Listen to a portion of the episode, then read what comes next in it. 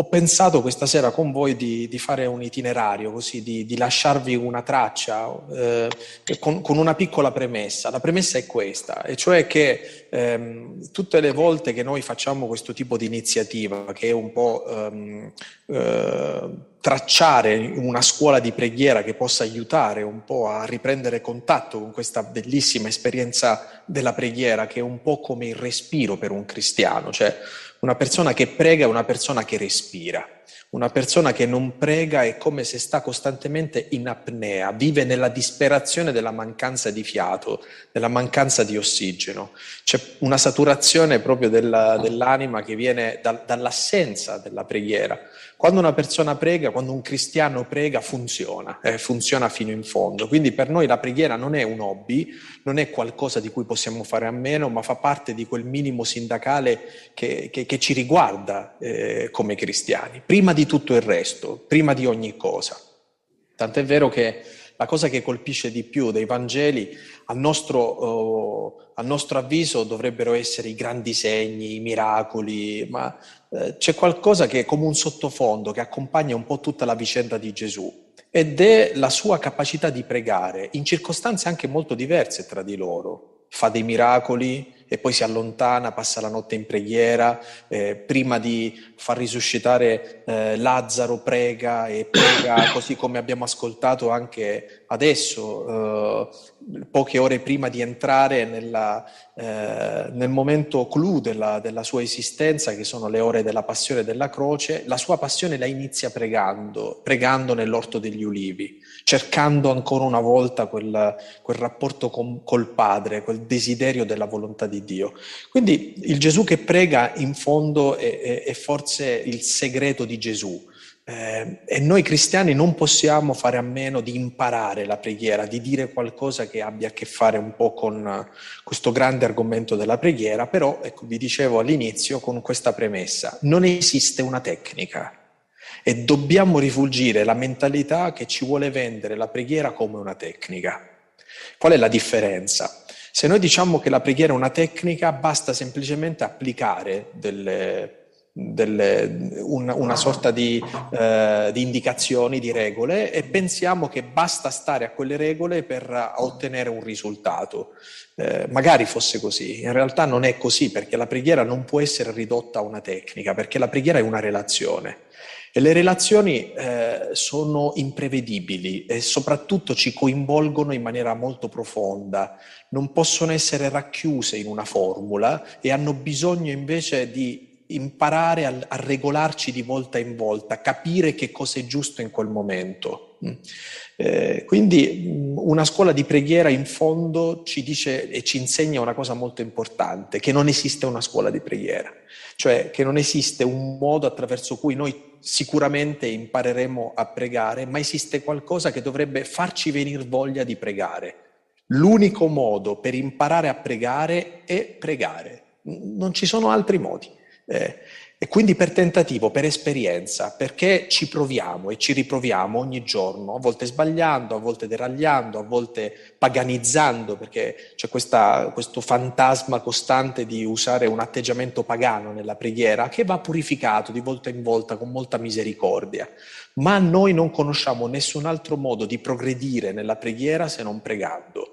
Leggere molti libri sulla preghiera non aiuta la preghiera. Eh, fare molti corsi sulla preghiera non aiuta la preghiera. Quanto invece pregare. Provare a pregare, tentare di pregare. Un buon libro che vuole insegnare la preghiera deve far venire voglia di pregare, non sostituirsi. Una buona scuola di preghiera deve far venire il desiderio di cominciare questo tentativo della preghiera.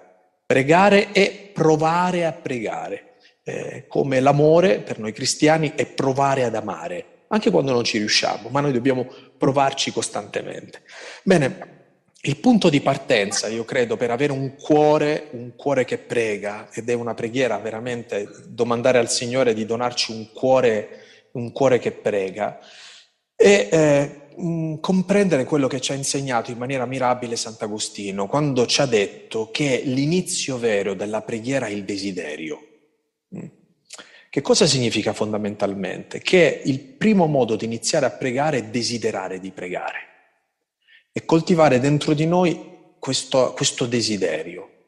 Eh, vedete amici, eh, non è scontato che dal desiderio si passi poi al fatto, però è importante il desiderio, cioè pregare non può essere un incidente, e non può essere semplicemente qualcosa che a un certo punto la vita ci costringe a fare. Mm? Avete presente quando eh, magari dopo tanto tempo che non, eh, che non, abbiamo una vita cristiana dobbiamo partecipare a un funerale o a un matrimonio, a un battesimo, siamo un po' costretti a pregare in quelle circostanze, cerchiamo di, di ricordare delle formule, di dire delle parole.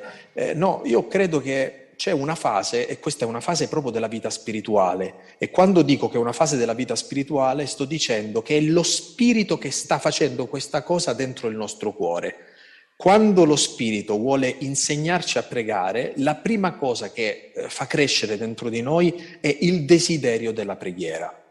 Solitamente però questo desiderio della preghiera poi si scontra con che cosa? Con il nostro peccato originale e con le ferite del nostro peccato originale. E la ferita più grande del nostro peccato originale, che ci portiamo tutti addosso, è la ferita del nostro io, cioè il nostro io solitamente riempie tutto lo spazio e impedisce l'ingresso di qualunque altra esperienza, persino l'esperienza dell'amore. Ad esempio, eh, una persona che è molto concentrata sul proprio io, cioè ha un io che ha preso tutto lo spazio, eh, in italiano si usa la parola egoista, però solitamente quando usiamo la parola egoista ne diamo subito un'accezione morale, moralistica. Invece vorrei dire che una persona che è centrata su di sé non trova spazio nemmeno per amare, perché per poter amare tu devi diminuire, devi fare spazio all'altro. Per poter amare tu devi far uh, rimpicciolire il tuo io, perché se il tuo io riempie tutta la stanza del tuo cuore, non può entrare nessuno dentro quel cuore. Ecco allora perché se in quella stanza c'è tanto del nostro io che fa da impedimento, c'è tanta della nostra esperienza che fa da impedimento, ci sono le nostre ferite che impediscono la preghiera, il primo modo attraverso cui si crea una crepa dentro quel pieno del nostro cuore è esattamente il desiderio, desiderare. Desidero ma non ci riesco. Allora, se eh, voi che mi state ascoltando avete un grande desiderio di preghiera, ma non state riuscendo ancora a pregare veramente, questa non è una brutta notizia, significa che lo Spirito sta iniziando dentro di voi un percorso, un cammino. Quanto durerà questo desiderio prima di diventare un fatto? Non lo so, ve l'ho detto prima, non è una tecnica, Magari per molti anni ci terremo semplicemente una nostalgia di preghiera, un desiderio di Dio e non riusciremo mai a farlo diventare davvero una fedeltà, un, un'esperienza forte che possa attraversare la nostra vita. Ma dobbiamo coltivare questo desiderio, non dobbiamo smettere di desiderare questa cosa.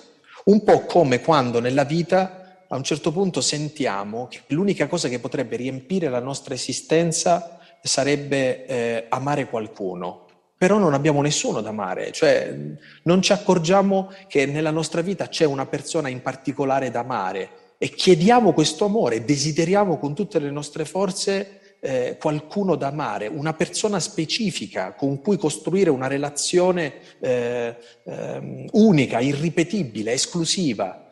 Ecco, se viene meno questo desiderio dell'amore, allora non daremo a nessuno mai l'occasione di entrare davvero dentro la nostra vita e di amarci. Ecco, nella preghiera funziona anche eh, in, in, questo modo. Eh, prima però vi ho detto che eh, in realtà il più grande impedimento alla nostra vita di preghiera è il nostro io. Padre Pio ci insegna in fondo, ma non solo lui, le, queste figure di, di santità ehm, così essenziali ci ricordano che la condizio sine qua non, cioè la, la, condizione minima per poter dire che noi possiamo vivere davvero una vita spirituale e imparare a pregare è l'umiltà. E che cos'è l'umiltà? L'umiltà è la capacità di saper ridimensionarsi, cioè di scoprire di nuovo la nostra vera dimensione.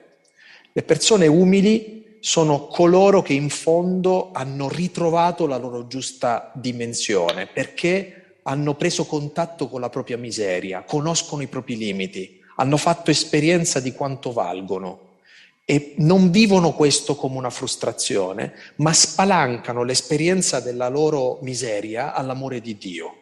Gli umili sono le persone concrete che non sono concrete solo perché sono pratiche, sono concrete perché concretamente conoscono se stessi, conoscono eh, che cosa li aiuta e che cosa li ferma, conoscono le loro potenzialità e le loro mancanze. Eh, le persone umili sono quelle che riescono a indicare in maniera molto precisa chi sono loro. Mm? E questo, vedete, non si apprende per riflessione, si apprende purtroppo per trauma, eh, perché l'umiltà la impariamo sbagliando. Eh, soprattutto quando facciamo l'esperienza del peccato ci accorgiamo di toccare in maniera violenta, traumatica i nostri limiti.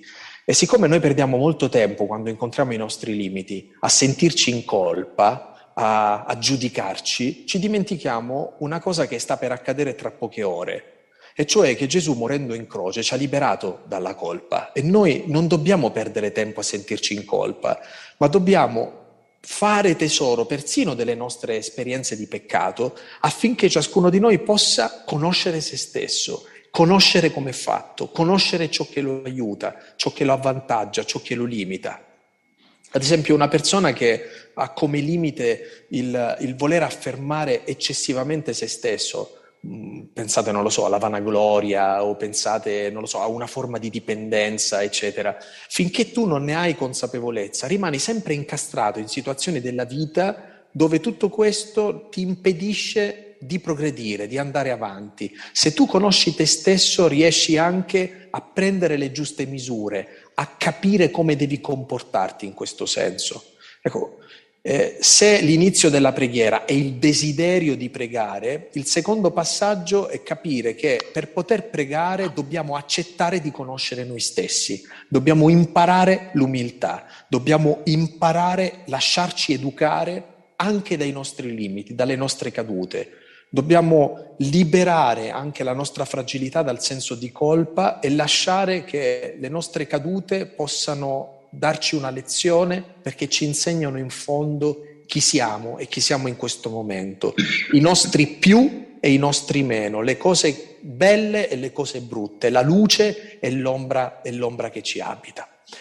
Eh, ma le persone umili sono anche quelle che comprendono che ehm, si può vivere la preghiera a patto che la preghiera sia una relazione. Mm? Eh, Sapete perché questo è importante? Perché noi viviamo in un momento storico dove eh, c'è una grande domanda di spiritualità. Ma questa domanda di spiritualità non è cristiana, perché è un'espressione del nostro individualismo. Cerco di spiegarmi e di essere molto concreto. La gente vuole imparare a pregare perché vuole stare meglio, vuole pregare per ritrovare un benessere, Vorrebbe una vita spirituale perché vuole pacificarsi, vuole tenere sotto controllo la propria vita, vuole mm, eh, rasserenarsi. In tutto ciò, e non c'è niente di male eh, nel far questo, non c'è niente di cristiano. Eh, perché? Perché la preghiera non è fatta per donarci il benessere. Al massimo quella è una conseguenza della preghiera, ma non è il motivo della preghiera. La preghiera è un modo di stare in relazione con qualcuno che ami. Se tu sei concentrato su te stesso, tu cerchi la preghiera per star bene tu, ma non ti interessa dell'altro. Vuoi l'altro, ad esempio vuoi l'incontro con Dio, vuoi l'incontro con Gesù, perché vuoi pregare Gesù e vuoi piegare Gesù e vuoi piegare Dio ai tuoi bisogni, al tuo desiderio di trovare benessere, di star bene, di pacificarti. Invece la rivoluzione della preghiera è che a un certo punto tu smetti di pensare a te, non sei più la cosa più interessante in quella relazione, perché quando tu ami qualcuno, tu smetti di essere interessante. E che cos'è che diventa interessante? L'altro, chi c'hai di fronte, quella persona che stai amando. Quella persona diventa la cosa più interessante per te. Allora, noi possiamo dire di aver sperimentato l'amore nella vita quando abbiamo sperimentato una relazione che ci ha distratti da noi, da noi stessi, e ci ha fatto concentrare fuori da noi stessi verso qualcun altro. La preghiera cristiana è focalizzare che la cosa più importante per noi non è star bene noi, ma è scoprire il volto di questa persona che diciamo di amare e che nella preghiera vogliamo cominciare a esprimere in una relazione concreta e precisa. Ecco, io mi fermo mezzo secondo su questa immagine perché in realtà penso che tutti noi siamo un po' vittime di, questa, di questo fraintendimento della preghiera. E dico che ne siamo vittime perché a un certo punto, ad esempio, pre- pensiamo che non siamo capaci di pregare semplicemente perché magari pregando non otteniamo quello che avevamo in mente quando abbiamo iniziato a pregare. Una persona dice, io oggi la, questa adorazione non è servita a niente perché non ho sentito niente durante questa adorazione, ma lo scopo dell'adorazione non era che tu sentissi qualcosa, tu sei andato lì per qualcuno, non sei andato lì per te stesso, non sei andato lì per trovare qualcosa che aiutasse te, ma sei andato lì eh, spinto dal desiderio profondo di incontrare qualcuno che ami. Eh, a volte i nostri percorsi, anche le nostre proposte, possono diventare terribilmente un modo di essere ripiegati su noi stessi. E Gesù, Dio, la Madonna, i santi sono semplicemente un modo per celebrare noi stessi, per essere concentrati su noi stessi. Quindi finché noi non convertiamo questa visione della preghiera, eh, vorremmo soltanto imparare tecniche di rilassamento, di meditazione, yoga di matrice cristiana, eh, eh, modi per eh, calmare l'ansia, ma questa non è la preghiera cristiana. Tant'è vero che se noi ci andiamo a prendere tutti i brani del Vangelo in cui Gesù ci spiega la preghiera, eh, unisce sempre l'esperienza della preghiera a due cose importanti. Dice che una preghiera è efficace a patto che sia unita all'elemosina e al digiuno. Ora anche qui non è una tecnica che ci sta indicando Gesù, ma ci sta dicendo una cosa molto importante. Affinché la nostra preghiera non diventi rischiosamente un modo di essere ripiegati su noi stessi, noi dobbiamo esercitare l'elemosina. Che cos'è l'elemosina? Accorgerti del dolore dell'altro, del bisogno dell'altro, del dolore del fratello. Se tu non, col- non coltivi una, un profondo senso di empatia, di coinvolgimento, usiamo la parola giusta, di compassione nei confronti della vita delle persone che, acc- che il Signore ti ha messo accanto, tu non puoi pregare. Se tu sei cinico, freddo e indifferente rispetto alle persone che hai accanto, puoi frequentare tutte le scuole di preghiera del mondo, puoi dire tutte le formule del mondo, ma tu non stai pregando. Perché l'unica cosa che ti aiuta davvero ad entrare nella preghiera è cominciare a smettere di essere indifferente al dolore e al bisogno dell'altro. L'elemosina non è semplicemente dare qualcosa da mangiare a qualcuno, ma è considerare attorno a me la sofferenza, il dolore e il bisogno dell'altro. Chi esercita l'elemosina deve poter essere attento a chi c'ha di fianco se tu non coltivi questo atteggiamento compassionevole intorno a te, non puoi nemmeno pregare. La seconda caratteristica che Gesù unisce per una buona preghiera è il digiuno.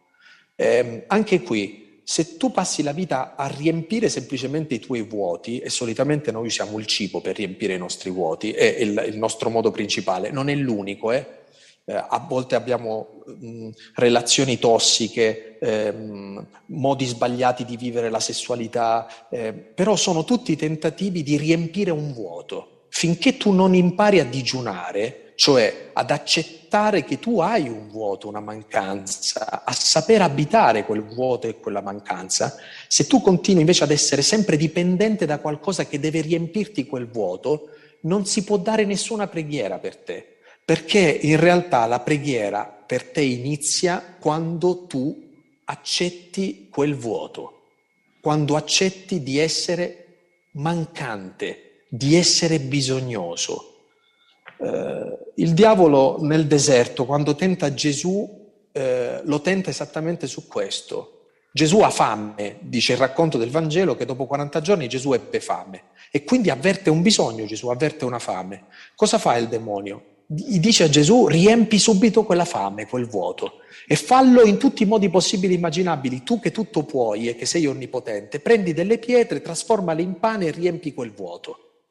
E che cosa risponde Gesù? Non di solo pane vive l'uomo, ma di ogni parola che esce dalla bocca di Dio, che è un po' come dire se io voglio ascoltare Dio, devo ascoltare questa fame, devo ascoltare questa mancanza e se io invece soffoco quella fame e quella mancanza, non riuscirò mai fino in fondo ad ascoltare Dio. Allora, capite allora che le due condizioni della preghiera, che sono l'elemosina e il digiuno, non sono semplicemente eh, dare dei soldi a qualcuno e non mangiare a mezzogiorno, ma è coltivare due atteggiamenti di fondo la compassione e la capacità di accettare i nostri vuoti, le nostre mancanze, senza riempirle con tutte le forme di dipendenza che abbiamo sviluppato all'interno della nostra vita. Eh, è un lavoro su noi stessi molto profondo questo, ma è l'unico modo che ci inserisce davvero in una preghiera efficace. E quando dico una preghiera efficace non sto dicendo una preghiera che eh, alla fine ci ottiene la grazia, ma che trasforma noi in una grazia. Eh? Eh, persone come Padre Pio, che pregavano davvero in questo modo, dispensavano a volte la grazia di Dio senza nemmeno saperlo. Cioè erano un po' come Mosè. Ricordate sì. il racconto di Mosè, no? che ehm, scendendo dalla, dal monte Sion, dal monte dove eh, ha ricevuto le tavole della legge, è trasfigurato in volto. Significa che emana luce e lui non può farci niente ma tutto questo nasce da che cosa? Dalla sua capacità di essere stato davanti al Signore. Ecco, um, io credo che questa è una condizione molto importante, cioè quella di unire delle scelte esistenziali che permettono un po' la nostra preghiera. Se tu sei ripiegato su te stesso e se tu non lavori sulla compassione, sul tuo vuoto, non riesci ad entrare davvero in un clima di preghiera, in un cuore che prega, in un cuore che ha questa educazione, questa postura di fondo che ci mette in relazione con Dio. Um, vorrei qui a questo punto individuare eh, alcune cose che possono esserci di aiuto. Eh, tre fondamentalmente, in realtà ci sarebbero tantissime cose da dire sulla preghiera, ma purtroppo non abbiamo molto tempo e vorrei lasciare un po' di spazio anche al nostro confronto, al fatto di poter eh, dialogare anche rispetto a quello che, che, ci stiamo dicendo. Ho voluto scegliere però tre caratteristiche che spero possano esservi utili per poter eh, avere un cuore che prega. Eh, la prima caratteristica è il silenzio. Che cos'è il silenzio? Il silenzio è una cosa che temiamo moltissimo, perché quando una persona comincia a fare silenzio dentro la propria vita è scaraventato nella propria interiorità. Ora, se nella nostra interiorità ci fosse pace, ci sarebbe facilissimo fare silenzio, perché uno dice faccio silenzio e ritrovo pace, perché nella mia interiorità c'è pace. Ma solitamente la nostra interiorità, sapete eh, che cos'è? È una cantina ripiena di un sacco di roba che a noi non piace. È il, è il tappeto sotto cui abbiamo messo tante cose che a noi non, piace, non piacciono.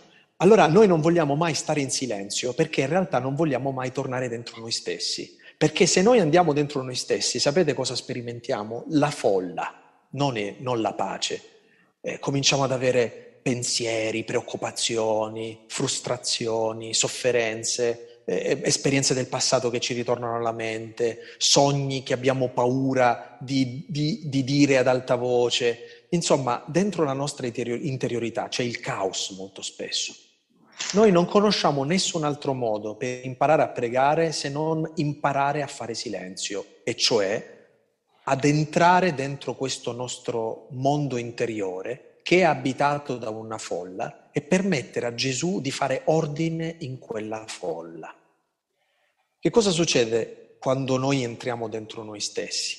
Succede che eh, è come se sentiamo tantissime voci che ci urlano a destra e a sinistra e che ci confondono e che ci inquietano.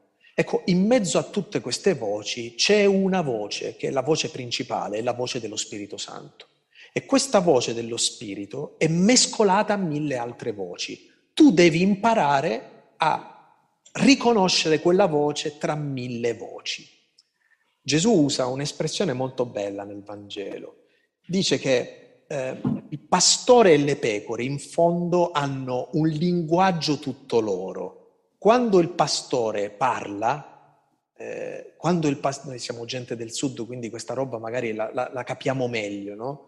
Eh, eh, perché magari ci è capitato proprio di incontrare delle persone che, che esercitano questo mestiere allora tu ti accorgi che il fischio del pastore, che la parola del pastore, il rumore che lui fa con la sua voce, di, di, diventa direttamente un segno di riconoscimento per quegli animali.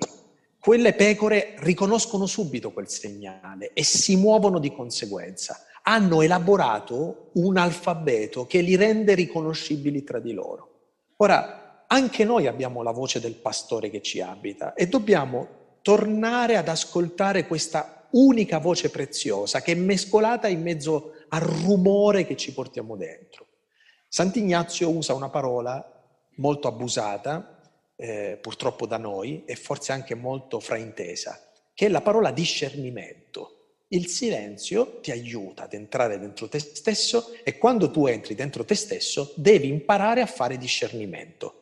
Sant'Ignazio dice, innanzitutto devi imparare a dividere tra le cose che vengono dall'alto e le cose che vengono dal basso quelle cose che vengono dallo spirito buono e le cose che vengono dallo spirito cattivo. Già soltanto se dividessimo questi due gruppi ci accorgeremo che molti pensieri, molte emozioni, molte voci non vengono da sopra, ma vengono da sotto. E se tu sai che vengono da sotto, devi imparare a non dare troppa importanza a queste voci, devi imparare a relativizzarle, a banalizzarle, a, a sorridere di queste voci.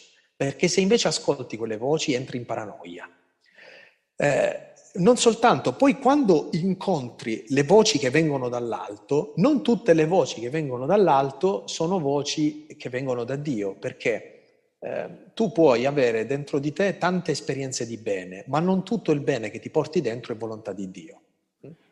Volete un esempio?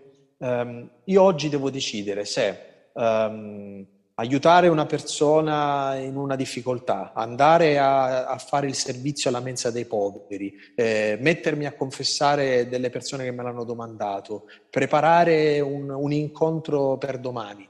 Vi ho fatto un esempio di cose che potrei fare. Sono tutte cose buone. E come faccio a capire qual è la cosa giusta? Mi devo domandare, tra tutte queste cose buone, qual è la volontà di Dio, che è solo una tra tutte queste cose. E quindi finché tu devi capire la differenza tra il bene e il male può essere relativamente facile e vi posso assicurare che non lo è. Ma una volta che hai escluso il male, non è detto che tutto il bene è comprensibile. Poi devi capire qual è il bene che è la volontà di Dio.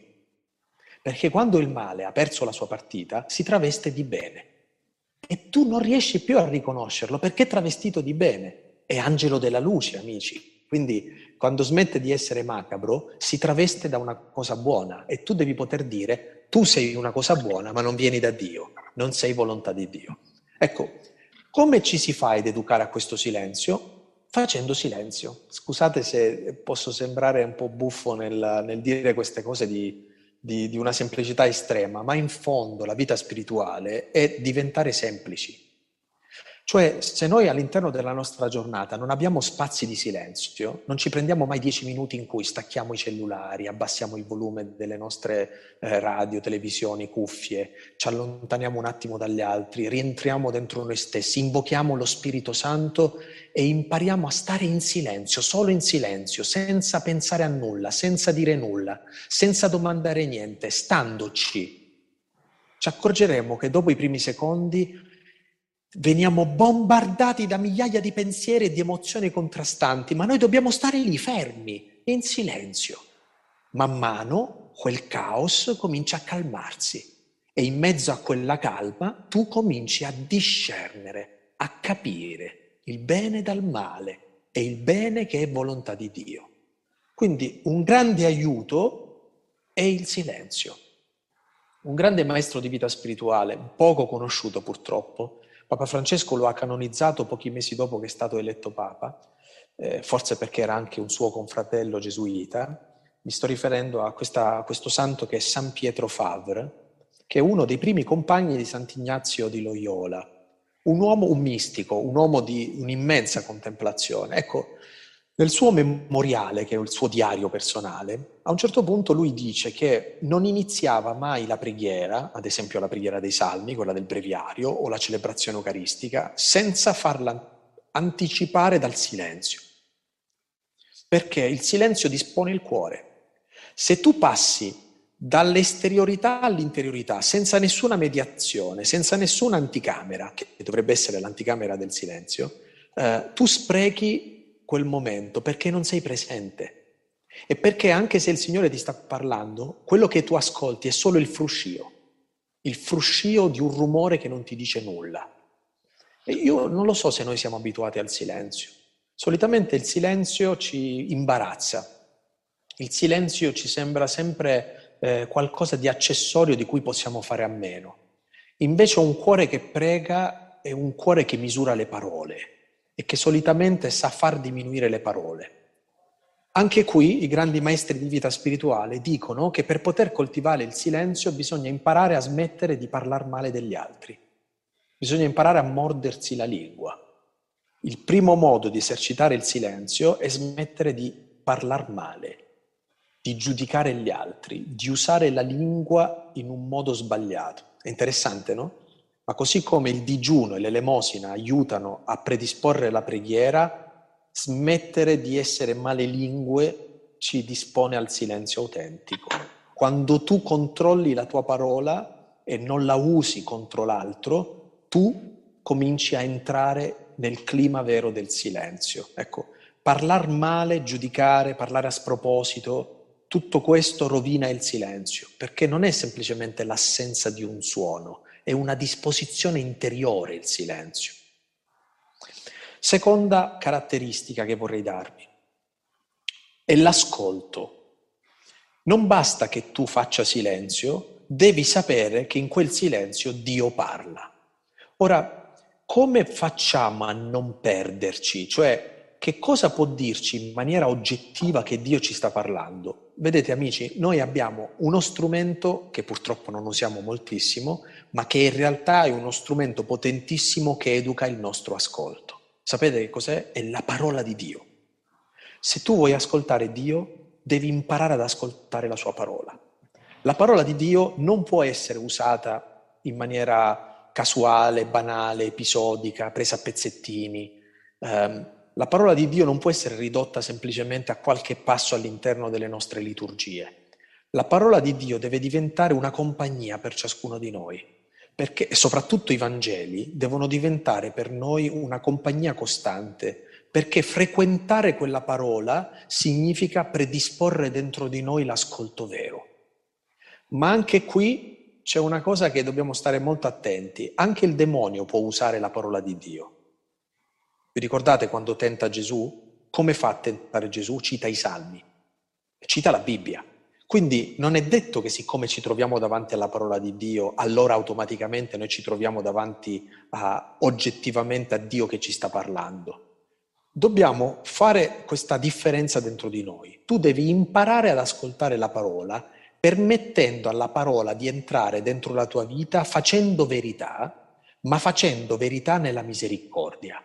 Il male invece usa la parola di Dio per fare un altro tipo di verità. Vuole fare verità, ma per accusarti, per giudicarti, per far crescere dentro di te i sensi di colpa. Allora, quando un passo della parola di Dio vi punta il dito e vi condanna, significa che ve lo sta porgendo il demonio, non lo Spirito Santo. Quando un passo della parola di Dio vi fa anche soffrire perché vi mette a nudo, ma vi sentite profondamente amati in quella nudità, sentite che c'è pace in quella verità, allora lì c'è lo Spirito Santo. Ecco, noi dobbiamo imparare a frequentare la parola di Dio e a permettere alla parola di Dio di fare verità dentro la nostra vita, ma fare verità nella carità e non verità nel giudizio. Verità come misericordia e non verità come accusa. Quindi non basta semplicemente reintrodurre i Vangeli dentro la nostra vita, ma dobbiamo introdurre i Vangeli in una modalità unica, che è quella che ci ha insegnato Gesù Cristo. Io non sono venuto per condannare, ma per salvare. Quindi certamente voi questo non lo farete, ma qualcuno può avere la tentazione di poter leggere molta parola di Dio e poi gli viene di giudicare gli altri usando quella parola di Dio o di giudicare se stesso usando quella parola di Dio. E ti citano passi dei, e brani della Bibbia per condannare la gente o per condannare se stessi. Questo è un modo diabolico di usare la parola di Dio, perché tu puoi usare la parola di Dio solo e soltanto quando quella parola è misericordia, il che non significa eh no, vabbè, vogliamoci bene, va bene tutto. No, la misericordia ha la stessa rudezza di Padre Pio, che diceva la verità alle persone. ma la diceva per salvarle, la diceva nella carità, con lo scopo di guarigione, non con lo scopo di distruggere chi abbiamo di fronte. Il male invece accusa per distruggere, accusa per giudicare. Um, quindi io spero che, di avervi dato una chiave di lettura anche in questo senso, cioè educare l'ascolto significa far tornare centrale dentro la nostra vita la parola di Dio, ma la parola di Dio usata con misericordia e non con giudizio. Terza e ultima caratteristica che vorrei condividere con voi è l'affezione. Allora, io so che è una parola un po' desueta, un po' quasi ottocentesca. Che cos'è l'affezione? L'affezione significa che la preghiera deve diventare una partecipazione affettiva alla vita di Dio, cioè deve coinvolgermi nei miei affetti e non soltanto a livello intellettuale, perché altrimenti sarebbe un atteggiamento eh, gnostico la nostra preghiera. La preghiera è vera quando ci coinvolge in maniera affettiva. E sentite come ci aiutano i santi. Che cosa facevano i santi? Cosa faceva Padre Pio per coltivare questa dimensione affettiva nei confronti di Cristo? Si inventava modi per voler bene a Lui. Pensate alla, alla giaculatoria. Che cos'è la giaculatoria? È una frase breve. A volte è una frase che non ha eh, grandi significati, eccetera, ma è, è carica di amore è carica di, di, una potenza affettiva e la persona che la pronuncia, la pronuncia per esprimere l'amore, per rafforzarsi nell'amore. Eh, se una persona che non ama sente parlare due innamorati, comincia a dire, oddio, ma questi che si dicono queste frasette, mamma mia, bastano, insopportabili, eh, perché non, non amando non riesce a comprendere che chi ama ha bisogno di esprimere in maniera affettiva il suo amore. Io mi domando se la nostra preghiera è una preghiera affettiva, eh, oppure è semplicemente una preghiera emozionale, che non è la stessa cosa degli affetti. Mm? Emozionale significa che noi andiamo a cercare le emozioni, ehm, le, le cerchiamo per noi stessi. La preghiera affettiva invece è esprimere l'amore per indirizzarlo a qualcuno. Allora capite che la visita al Santissimo Sacramento non è una pia devozione, è un modo di dire, quei due minuti che vado davanti al tabernacolo, lo faccio esattamente per rafforzare il mio legame affettivo con Lui. Signore, sai perché sono venuto qui? Perché non voglio niente, voglio amarti e voglio farti compagnia un po', perché mi manchi. Eh, fermarsi durante il lavoro e dire al Signore ti amo Signore mia forza eh, eh, significa non cercare grandi cose se non quello di esprimere l'amore e rafforzarsi nell'amore. Insomma, noi dovremmo imparare che l'autentica preghiera è tale quando è semplice e quando è affettiva, quando ci coinvolge anche nei nostri affetti. E sapete, eh, penso che tutti noi almeno una volta abbiamo fatto esperienza dentro la nostra vita, e cioè che ehm, Amare non è mai facile. Pensate a una madre che a volte è stanca e nonostante questo deve accudire i figli, però lo fa. Nonostante questo deve, deve cucinare, però cucina. Nonostante questo deve, deve essere l'ultima che spegne la luce e lo fa. Emotivamente non sta provando niente se non stanchezza, a volte confusione, a volte frustrazione, però lo fa. E lo sapete perché lo fa? Perché ama. Questo è il suo modo di esprimere la sua affezione nei confronti dei figli. Fare delle cose anche quando non gliene tiene, perché li ama. Ecco, nella preghiera funziona nello stesso modo. Se tu fai le cose soltanto quando te le senti di fare, eh, stiamo freschi. Se dovessimo amare così una persona, ci abbandonerebbe dopo due giorni. Eh, voler bene a qualcuno significa coltivare, decidere di amare affettivamente qualcuno a volte eh, eh, mettendosi anche un po' contro noi stessi, contro quello che noi possiamo provare in quel momento. Ecco, mm, mi avvio alla conclusione così da lasciare spazio a ciascuno di voi avere qualche minuto per questo. Um, da dove nasce la preghiera allora? La La preghiera non è un'iniziativa nostra, è un'iniziativa dello Spirito e lo Spirito solitamente eh, suscita la preghiera dentro di noi facendoci desiderare di pregare, anche quando non ci riusciamo. Ma questo desiderio non può semplicemente rimanere un desiderio, ha bisogno di diventare un fatto. Per aiutare questo seme a germogliare, noi possiamo fare due cose. L'elemosina e il digiuno, cioè coltivare in maniera orizzontale, compassione nei confronti della vita delle persone che ci sono accanto a noi, amici, non di quelle che ci scegliamo, di quelle che ci stanno. Eh, perché anch'io vorrei stare con delle persone che purtroppo però non ci vivo con queste persone e vivo con altre persone. Ma io nei confronti di chi c'è dentro la mia vita devo esercitare compassione, non di quelle che io mi scelgo. Gesù dice nel Vangelo, ma se amate quelli che vi amano, che merito ne avete? Fanno così tutti, eh? sono tutti bravi a fare così, dice Gesù. Amate quelli che non vi stanno proprio simpatici, però ce l'avete di fianco. Amate i vostri nemici a volte e i nemici ti vivono in casa a volte, sono accanto a te, sono i tuoi colleghi di lavoro, eh, sono il tuo vicino di casa. Coltivare la compassione, l'elemosina, accorgersi del dolore e del bisogno dell'altro, questo fa germogliare il desiderio, fa- il desiderio della preghiera in fatto. E la seconda cosa, digiunare, cominciare a disintossicarci da tutte le nostre dipendenze perché sono dipendenze che riempiono il vuoto. Dobbiamo imparare ad essere nudi e crudi per poter pregare, dobbiamo imparare ad abitare il nostro vuoto. Poi dobbiamo smettere di essere concentrati su noi stessi e dobbiamo capire che non preghiamo perché stiamo cercando qualcosa per noi, ma perché stiamo cercando un altro. Stiamo cercando chi amiamo, e non stiamo cercando semplicemente noi stessi. E comprendere così che la preghiera è una relazione con Dio, non una relazione con il nostro io più profondo. Che cosa potrebbe aiutarci? Il silenzio, l'ascolto e l'affezione.